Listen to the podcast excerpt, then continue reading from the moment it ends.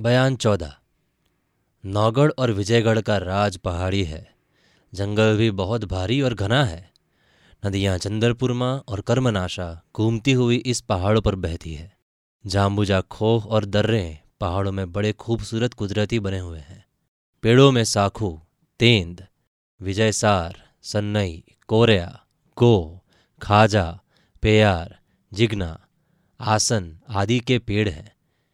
इसके अलावा पारिजात के पेड़ भी हैं। मिल भर इधर उधर जाइए तो घने जंगल में फंस जाइएगा। कहीं रास्ता मालूम न होगा कि कहाँ से आए और किधर जाएँगे। बरसात के मौसम में तो अजब ही कैफियत होती है।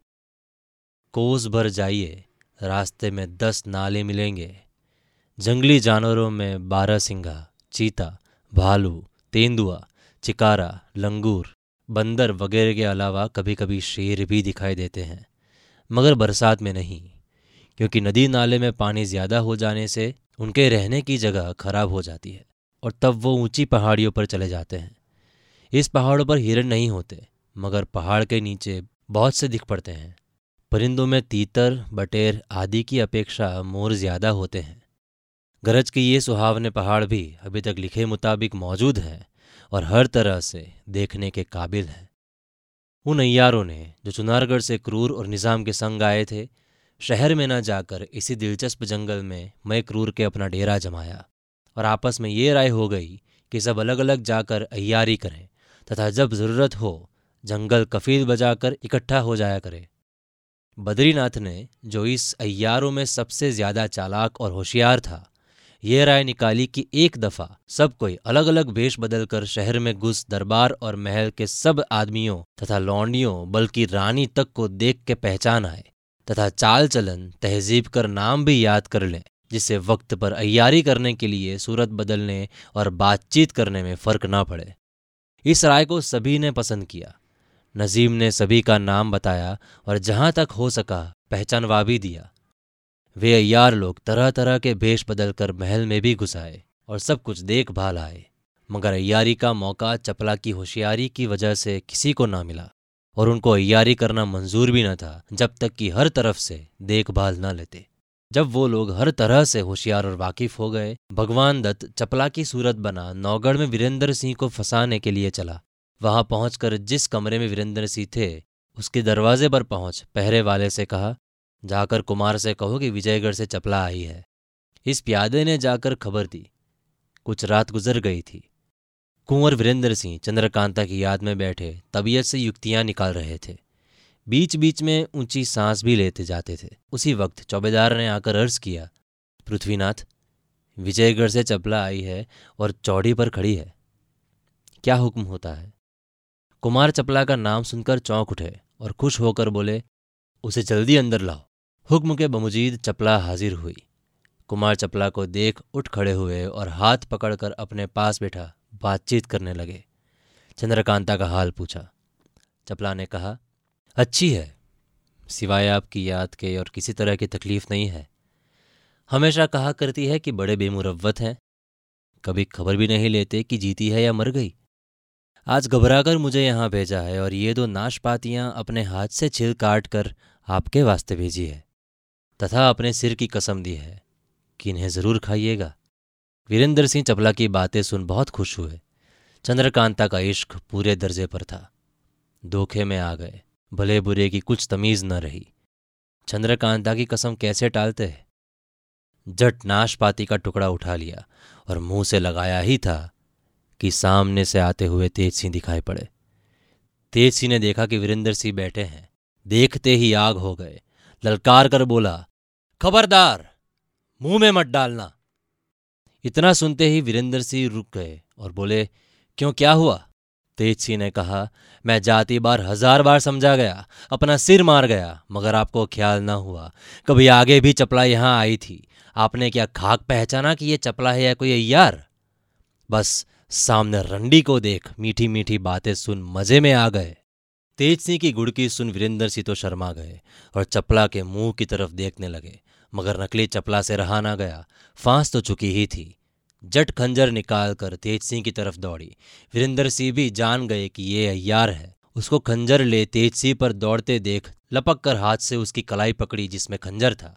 दूसरा हाथ कमर में डाल उठा लिया और सिर से ऊँचा करना चाहते थे कि फेंके, जिससे हड्डी पसली सब चूर हो जाए। तेज सिंह ने आवाज़ दी हाँ हाँ पटकना मत, मर जाएगा। अय्यार लोगों का काम ही यही है। छोड़ दो, मेरे हवाले करो। ये सुन कुमार ने धीरे से ज़मीन पर पटक कर मुश्के बाँध तेजसी के हवाले किया।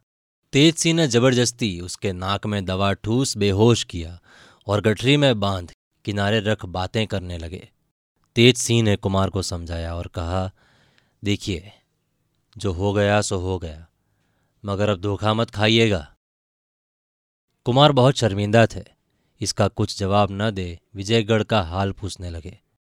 तेज सिंह ने सब खुलासा ब्यौरा कहा और चिट्ठी भी दिखाई, जो महाराज जयसिंह ने राजा सुरेंद्र सिंह के नाम लिखी थी। कुमार, ये सब सुन और चिट्ठी देख उछल पड़े। मारे खुशी के तेज सिंह को गले लगा लिया और बोले, अब जो कुछ करना हो जल्दी कर डालो। तेज सिंह ने कहा हाँ देखो सब कुछ हो जाता है। घबराओ मत। इस तरह दोनों को बातें करते तमाम रात गुजर गई। सवेरा होने ही वाला था। जब तेज सिंह उस अय्यार की गठरी पीठ पर लादे, उसी तहखाने को रवाना हुए, जिसमें अहमद को कैद कर आए थे। तहखाना का दरवाज़ा खोल अंदर गए। टहलते टहलते चश्मे के पास जा निकले। देखा कि अहमद नहर के किनारे सोया है और हरदयाल सिंह एक पेड़ के नीचे पत्थर की चट्टान पर सिर झुकाए बैठे हैं। तेज सिंह को देख हरदयाल सिंह उठ खड़े हुए और बोले, क्यों तेज सिंह, मैंने क्या कसूर किया जो मुझको कैद कर रखा है? तेज सिंह ने हंसकर जवाब दिया, अगर कोई कसूर किया होता तो पैरों में बीड़ी पड़ी होती, जैसे कि अहमद को आपने देखा होगा। आपने कोई कसूर नहीं किया। सिर्फ़ एक दिन आपको रोक रखने से मेरा बहुत काम निकलता था, इसलिए मैंने ऐसी बेद भी की। माफ़ कीजिए, अब आपको अख्तियार है कि चाहे जहाँ जाए, मैं ताबेदार हूँ। विजयगढ़ में नेक ईमानदार, इंसाफ पसंद सिवाय आपके कोई नहीं है। इसी सबब से मैं भी मदद का उम्मीदवार हूँ। हरदयाल सिंह ने कहा, सुनो तेज सिंह, तुम खूब जानते हो कि मैं हमेशा से तुम्हारा और कुंवर वीरेंद्र सिंह का दोस्त हूँ। मुझको तुम लोगों की खिदमत करने में कोई हर्ज नहीं। मैं तो आप हैरान था कि दोस्त आदमी को तेज सिंह ने क्यों कैद किया। पहले तो मुझको ये भी नहीं मालूम हुआ कि मैं कहाँ और कैसे आया। मर के आया हूँ ये जीते जी। पर अहमद को देखा तो समझ गया कि यह तुम्हारी करामत है। भला ये तो कहो कि मुझे यहाँ रखकर तुमने क्या कार्रवाई की, और अब मैं तुम्हारा क्या काम कर सकता हूँ? तेज सिंह बोले, मैं आपकी सूरत बनाकर आपके जनाने में नहीं गया इससे आप खातिर जमा रखिए।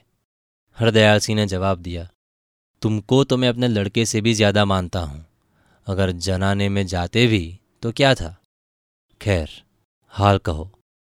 तेज सिंह ने महाराज जयसी की चिट्ठी दिखाई हरदयाल सिंह के कपड़े जो पहने हुए थे, उनको दे दिए, और अब खुलासा हाल कहकर बोले, अब आप अपने कपड़े सहज लीजिए और ये चिट्ठी लेकर दरबार में जाइए।